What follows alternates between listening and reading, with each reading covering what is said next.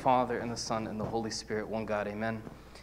I always find it fascinating that, that like every liturgy, there is a collection of readings from various parts of, of the New Testament, sometimes the Old Testament. They come together.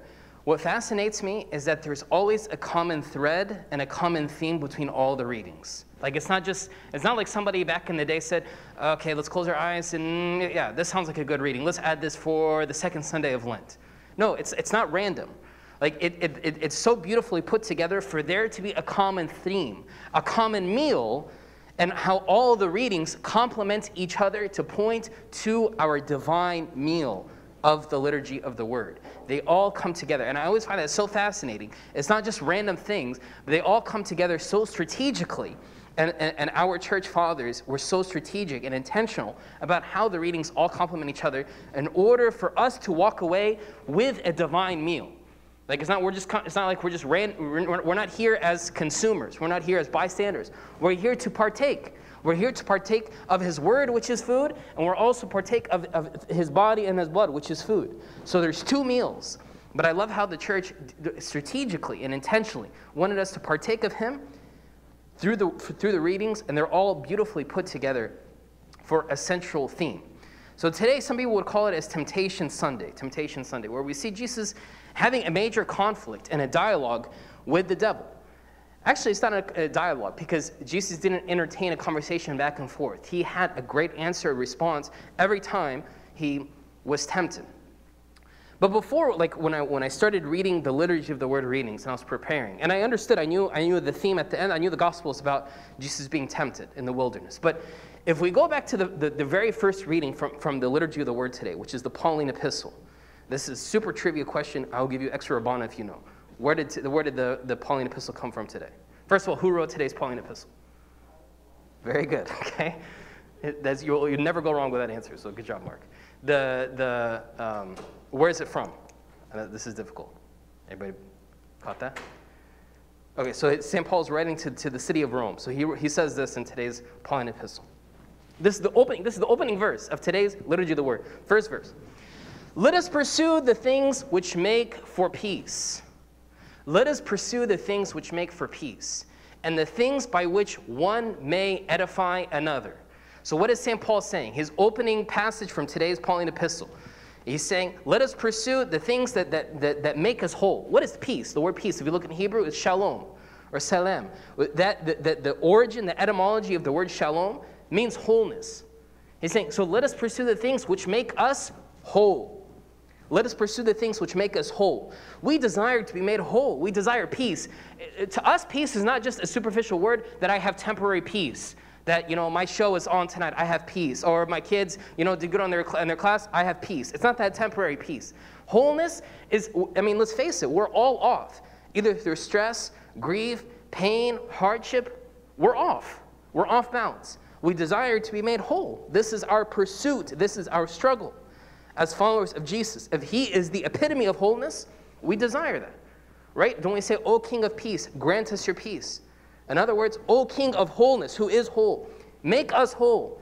Establish us in your wholeness, for us to be whole in you. Don't we partake of Him who is whole? We come to partake of Him. So we're saying, let us pursue the things which make us whole, and the things which edify us and one another. Let us be made whole, and let us edify ourselves and each other in the spiritual hospital of us pursuing Jesus together. Let us edify one another. Let us convict one another. Let us push one another. Let us cheer one another. I'm so proud of so many of you that are doing the Bible uh, Lent challenge. We're challenging each other. I feel, I feel inspired. I feel motivated when I see other people, you know, you know, doing their reading for the day. It pushes me. This is how we edify one another. By us attending a life group and us engaging in those deep conversations, we're edifying one another. So St. Paul's making clear peace and edify one another. If you and I desire to be made whole, what is throwing us off from not being whole? Like, if we all desire to be made whole, if I ask you, do you want peace? Everyone say, yes, we want peace.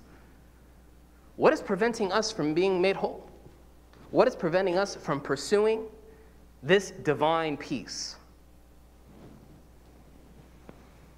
Your answer, my answer, would be the devil. right? Like you, we, we in elementary school and Sunday school, you always say either the answer is going to be Jesus or you always the answer is always going to be the devil. And you always take a 50-50 chance on shooting out one of those answers, the devil or Jesus. Two very different things, but somehow most questions come to those two answers. But now, as we continue to mature spiritually, I want us to understand who the devil is. I want us to understand how darkness works in our life. Before we go any further, the word devil in Greek would be diabolos. Diabolos. And now, like what I love is when we say a word, question the word. what, what is the true essence of this word? When as someone asks you a question, question the question. Like I love when people ask me, uh, do you, does God want me to be happy? Okay, time out. Describe happiness. Do we believe in evolution? Okay, time out. Describe evolution. Ask the question to the question, because there has to be, we, we need to understand, do we have the same definition to a word? Like, you, uh, shouldn't we love one another? Yes. Describe what love is. So we need to, make, make sure we have clear understanding of definitions to terms. So if I look at the root word of the word diabolos, or the devil, I want, now I'm going to give you a full comprehensive definition to the word devil, diabolos. Is someone who slanders, accuses, or defames you and me. The, the devil unjustly criticizes or hurts me. Diabolos is someone to condemn or sever a relationship. To condemn or sever a relationship. The secular Greek word for diabolos means someone who is a backbiter, someone who, who bites you from the back. This is the devil. To make charges that bring down or destroy. The devil makes charges to bring us down and to destroy us. If we are wanting to be made whole, and there are things that drift us away from pursuing wholeness, from pursuing peace, let us not go back to elementary terms and say, yes, the devil made me do that, or the devil is the one that's taking away my peace. Let us understand the first century view of the devil. How did the early Christians view the work of Satan? I want us now, I want to point out just two, there's tons of verses, but I want to point out two, how the early church understood how the devil works. First one I want to point is the first eyewitness of Jesus, both of them, St. Peter and St. John. But this is St. John, the first eyewitness of Jesus. This is how he described the devil. We know that we are from God. He understood we are divine spiritual beings. We are from God. And the whole world lies in the power of the evil one. Isn't that such a bold statement to say? We know that we are from God, and the whole world lies in the power. You, would, you and I would probably guess God. The whole world lies in the power of God. No, but St. John's saying, and the whole world lies in the power of the evil one. The whole world lies in the power of Satan, trying to drift you and me away from being whole. That's such a bold statement. I promise you, if I cut off, I probably should have done that. Cut off that verse, and I just said, guess what the ending of it? The whole world lies in the power. You and I would not guess the evil one. St. John makes it extremely clear. The power, the whole world lies in the power of darkness. St. Peter, another first eyewitness. Be sober minded, be watchful, be attentive. Your adversary, the devil, prowls around like a roaring lion, seeking someone to devour. I would love to ask St. Peter, why on earth did you give the analogy of a lion? That have you seen a lion, how it, how it crawls under the, the, the, the hide grass to hide and is about to pounce on us? Why do you use that analogy to describe the devil? For many of us, we still have an elementary view of Satan, thinking he's the guy on the right of our shoulder with the stick and the, and the, and the whatever, the things on his head. This is our view of how we think the devil works. The, the, devil, the devil's smarter than that. The devil is not to, to come in this way. Or we think I don't have to worry about the uh, devil. It's not like I'm demon possessed. Or, I, you know, we, we have this like elementary view of thinking how the devil works. But it's clear.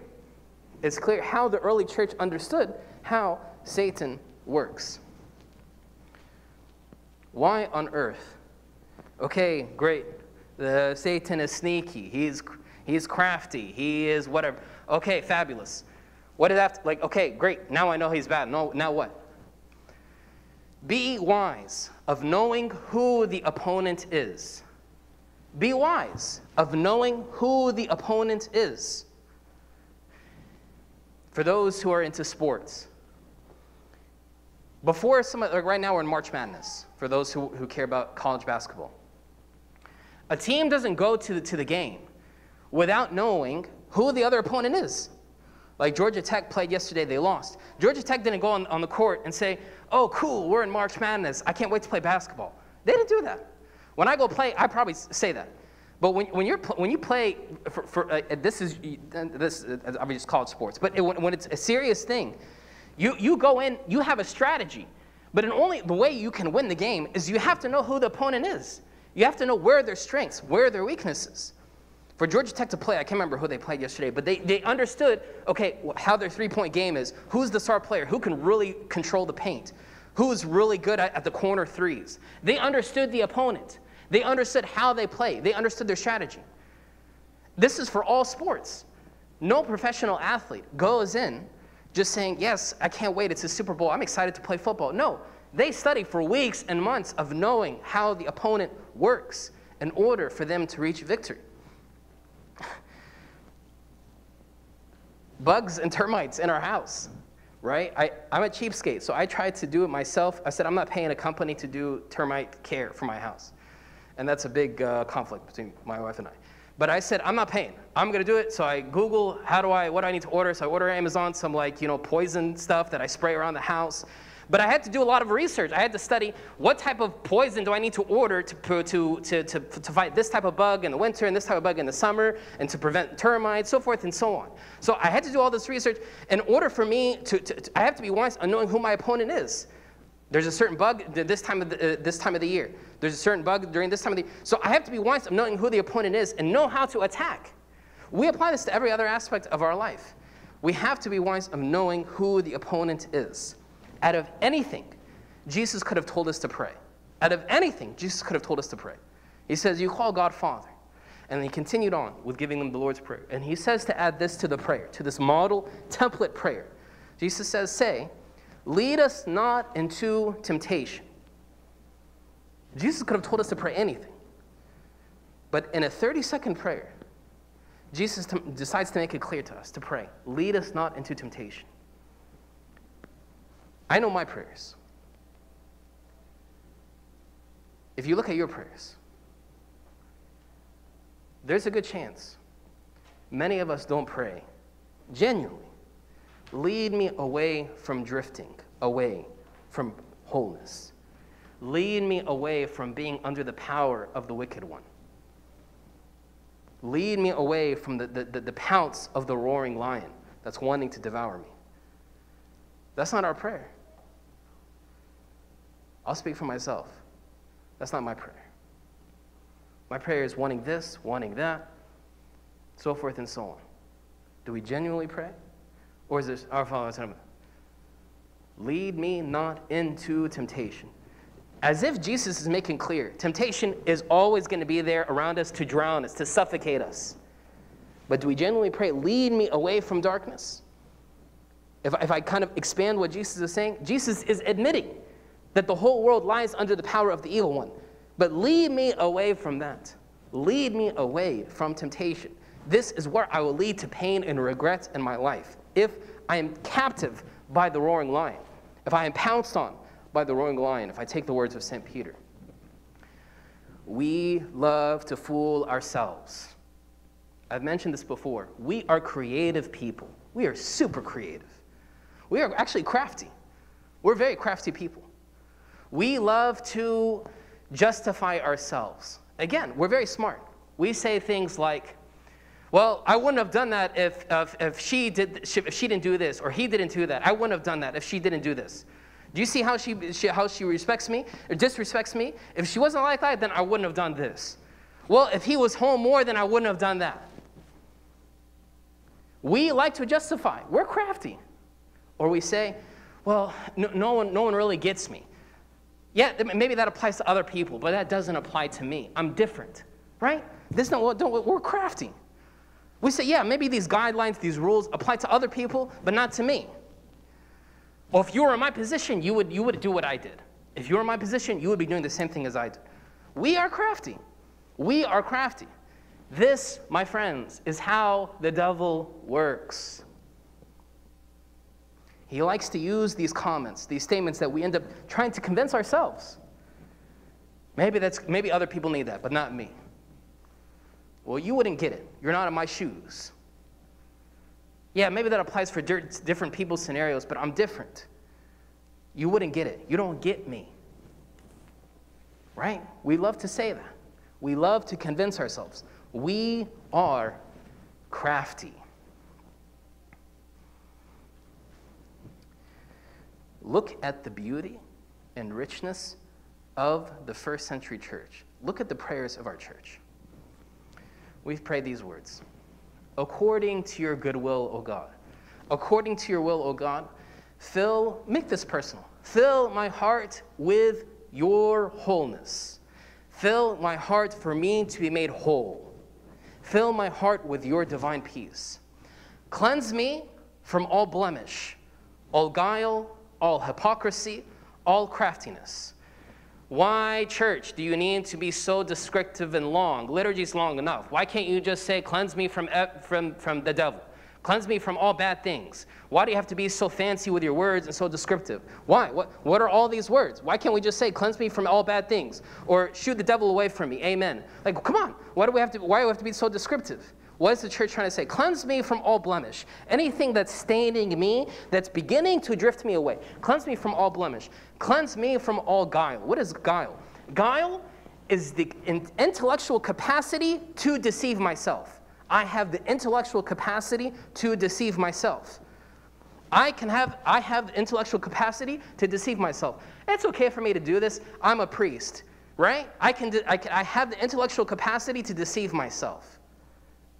This is what, this is what guile is when we say guile. Hypocrisy is when I'm torn. I maybe I'm one, I'm on one person on Sunday, I'm one person in public, I'm one person with this group of people, but this other group of people, I'm completely different. I switch a button. That's, that's hypocrisy. That I'm one person in one setting, but then I go to another, I'm a completely different person. And I end up living these two lives. This is hypocrisy. This is why we're saying, cleanse me from all blemish. This intellectual capacity that I have to be crafty, to deceive myself. Cleanse me from, from, from being hypocritical. Cleanse me from all craftiness.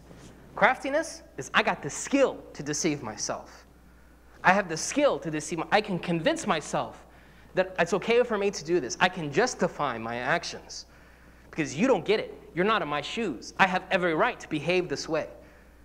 If you are in my shoes, you're behaving the same as me. I have deceived myself. I'm so crafty. I've convinced myself for this to be truth.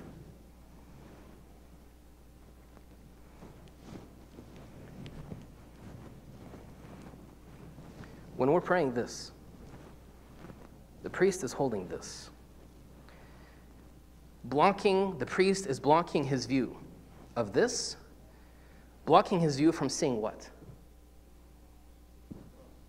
The cross. When I deceive myself, when I convince myself of what I'm doing is right, I am blocking my view from seeing my purpose, from seeing my life, from seeing my love, from seeing peace, from seeing my purpose. When I deceive myself, I'm blocking myself. And I end up drifting away westward away from His love because I've convinced myself. I'm so crafty. I'm smart. You don't get me. That's good for you. That doesn't apply to me. I've deceived myself. I'm the master of deception. This is why, my friends, we pray. And what does the church do? I remove this. The priest removes this. And then we reconcile with one another. We lean on each other. Yes, maybe in a superficial way of greeting one another. But we have to fight deception. We have to lead ourselves away. Not ourselves, forgive me, that's wrong for me to say. We don't lead ourselves away from temptation. Who do we pray to, to for Him to lead us away from temptation? We are weak. We are weak. But we live in a world of hyper individuality. This is what's true to me. I, no, that doesn't apply to other people. This applies to me. You don't get it. You don't get my parents. You don't get my upbringing. You don't get what happened to me. We deceive ourselves. We deceive ourselves.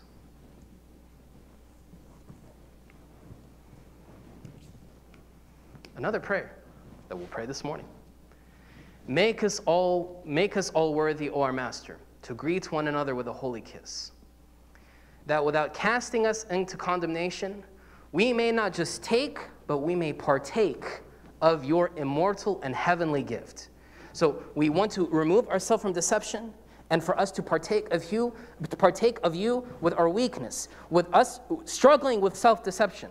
With our blemish, we want to remove that and to, to partake of you, this immortal and divine gift. Another prayer. Make us all worthy, our Master, to partake, not to take, for us to partake of your holies, unto the purification, unto the edification of my soul, my body, and spirit, for me to be made whole, for me to be made whole. We're not coming here for a barakah. We're not coming here for a blessing.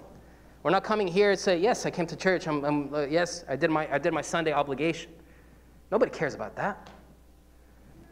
Make us all worthy, our Master, to partake of your holies, for me to be made whole, for me to be purified in, in, in soul and body and in spirit.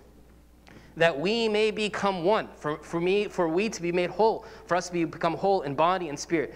And we may have a share, an inheritance, for us to be made whole with the, the saints in this world and those saints who have come before us. For us to have a share in inheritance with all the saints who have pleased you since the beginning.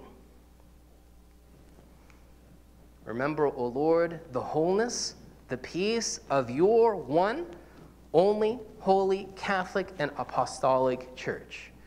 Where can we pursue wholeness? Is when we come and become an active member and participate in the life of the church. That involves liturgical services. That involves life group, my friends. This involves for us to read the Bible together. This involves for us to participate in the sacramental life of the church. This is how we can pursue wholeness. Not to pick and choose a la carte of the things I want to partake of. If, if I do a la carte, if, the, if, the, if my doctor, my physician, says, okay, here, Mr. Nathaniel, here's your 10 pills you need to take for you to be made healed, for you to be made whole. I'm like, mm, okay, I'll take this and this, but no, no, not that. If I'm wanting to be made whole, who am I to tell the doctor what's yes or no? So if I'm wanting to find edification, if I'm wanting to find wholeness, if I'm wanting to prevent the struggle of deception, if I'm wanting to remove this, then I need to be all in into the life of the church. Why is the church? We're saying, make us whole for us to be one. And then all of a sudden we pray, pray for the peace of the one. Why? Why is the, what's, what's the connection of the two? Because it is the church is where I find wholeness. It is the church where I find this peace. It is the church that opens my eyes to feel convicted, to realize that I am deceiving myself. I am deceiving myself.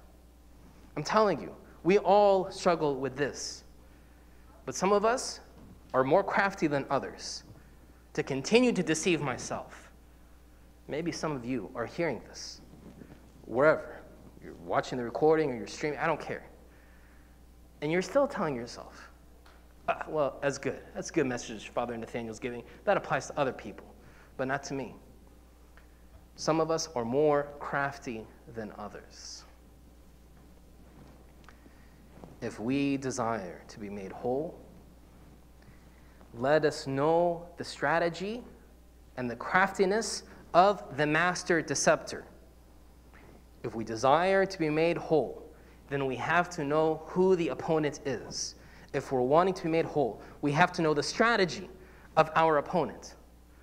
He is deceiving, and he begins with these small comments that somehow get into our heart, our head, and eventually will come out. You don't get it.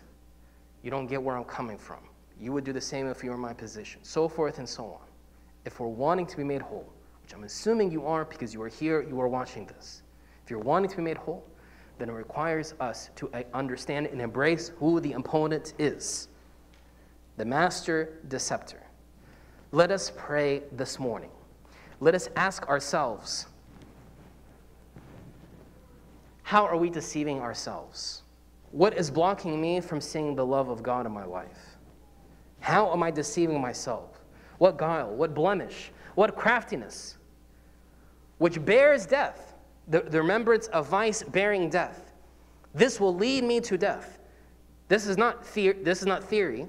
This is science. This is reality that the consequences of my deception will naturally unfold at some aspect of my life. If I deceive myself, it will naturally unfold to death. I'm sorry. This is the truth for you and me. But let us ask ourselves what is preventing me from seeing life? What is preventing me from seeing wholeness? Where am I deceiving myself? What needs to be removed? in order for me to see life. To him be all the glory forever and ever. Amen.